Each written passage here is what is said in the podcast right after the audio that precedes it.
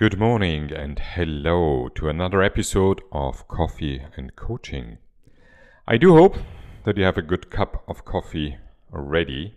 I just had a fantastic espresso, Italian espresso as always, a Lucaffé, from actually Lago di Garda, from the north of Italy, from Gianluca Venturelli. And they have this wonderful coffee called Piccolo and Dolce. And the packing of it is so sweet because it's two kids kissing with a little Bialetti can on the back. So I really love it. But today I would like to talk a bit about harmony. Something which in music is very, yeah, very clear, very strong. But do we have it actually in life? And the big question is what is actually harmony? Well, in music, this is really easily explained. It is at least three notes which have which form a chord and form a harmony. And these harmonies can be major or minor harmonies, which implies certain emotions actually with it. We always think that minor harmonies actually include sadness, and major harmonies include happiness.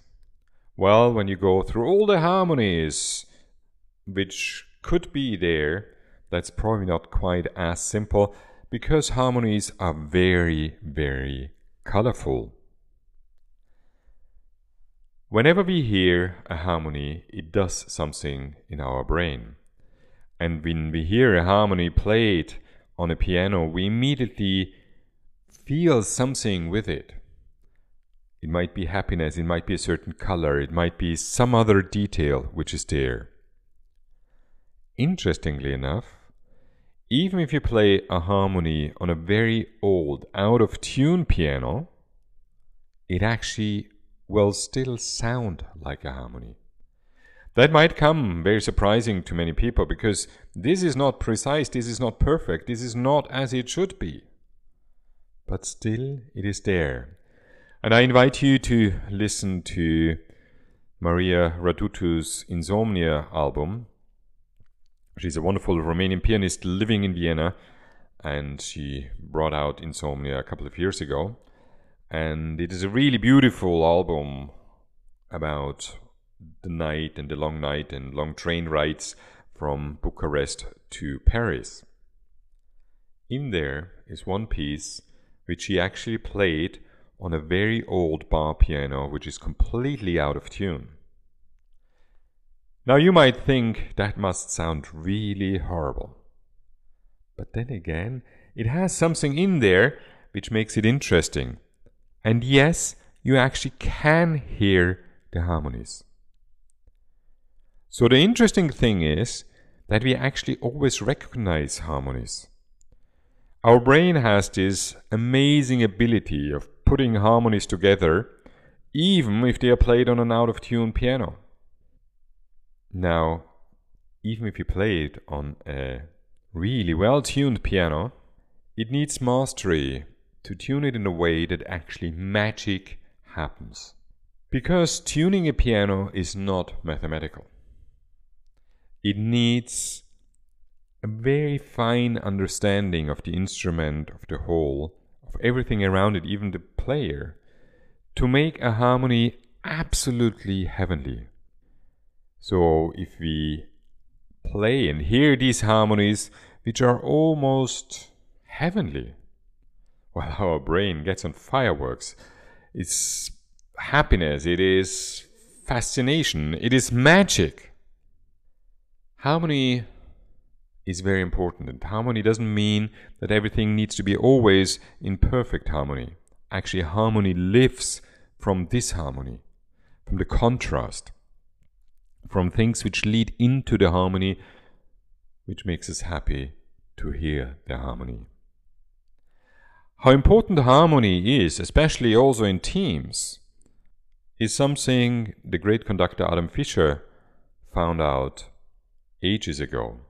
He has a very peculiar way of starting his rehearsals. He's not just going there saying good morning and starting it, but especially with his own orchestra, what he does is that he first plays a Bach chorale with the whole orchestra. So he just calls out a number and everybody knows which chorale it is, and then they play that. Why do they actually do that?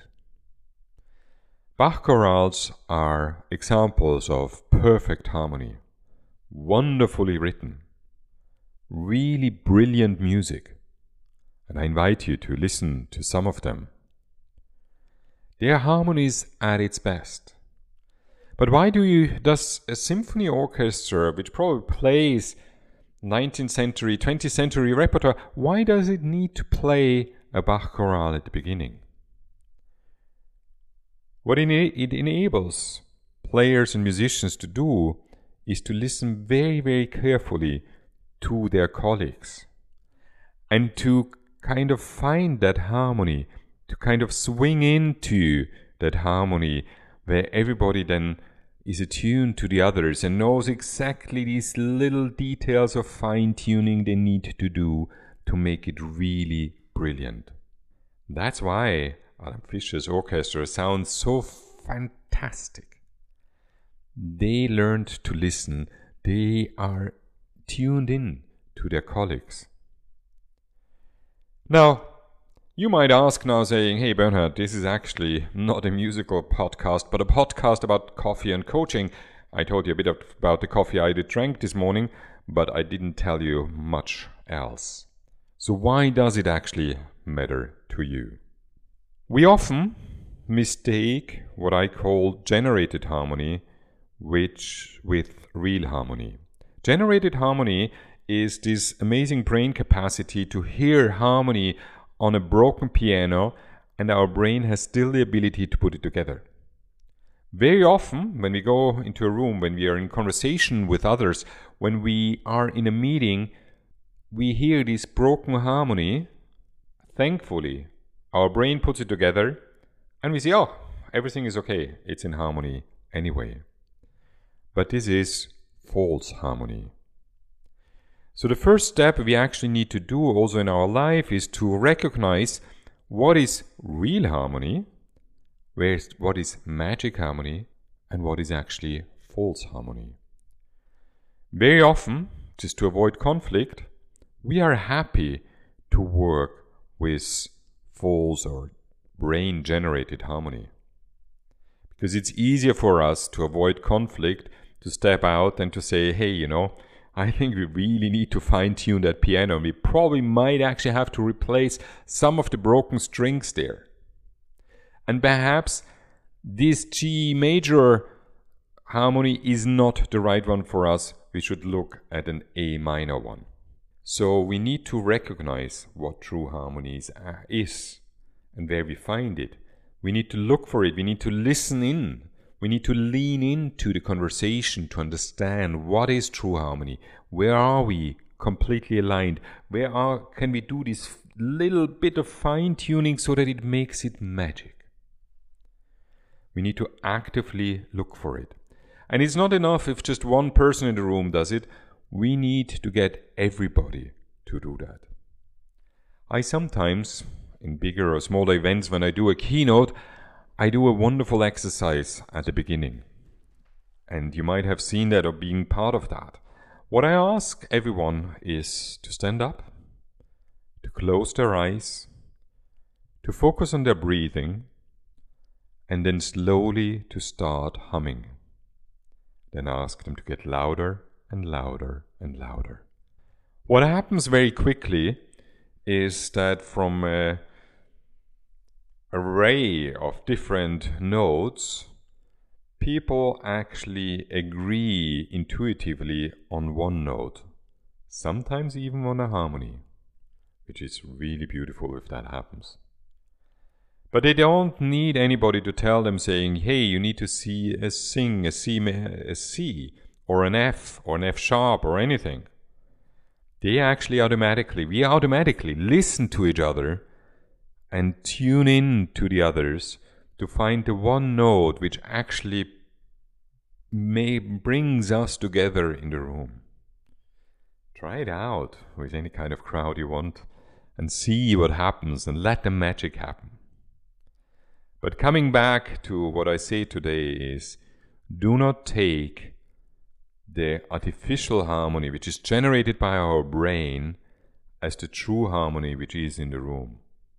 Look for the true, for the magic harmony, for these moments where the fireworks actually start in your brain and probably also in your body, in your soul, which makes it so fantastic. You have this gut feeling of almost butterflies, where everything is not only in harmony, but it becomes a heavenly and magic harmony. Look for that, tune in to the others, ask the others to tune into it as well and don't be content with artificial harmony, which luckily our brain is able to generate. That was another episode of Coffee and Coaching. My name is Bernhard Kerres, and if you want to know more about me, go on my website, bernhardkerres.com. You find the link also in the program notes to this episode. I hope you enjoyed the episode, and please feel free to comment or share it. Yes, share it with your friends, wherever some more harmony is actually needed. And I do look forward to hear from you, hear your comments and your feedback on that episode or any any other episode I did. Thanks so much for listening. Till soon. This was Coffee and Coaching with Bernhard Kerres.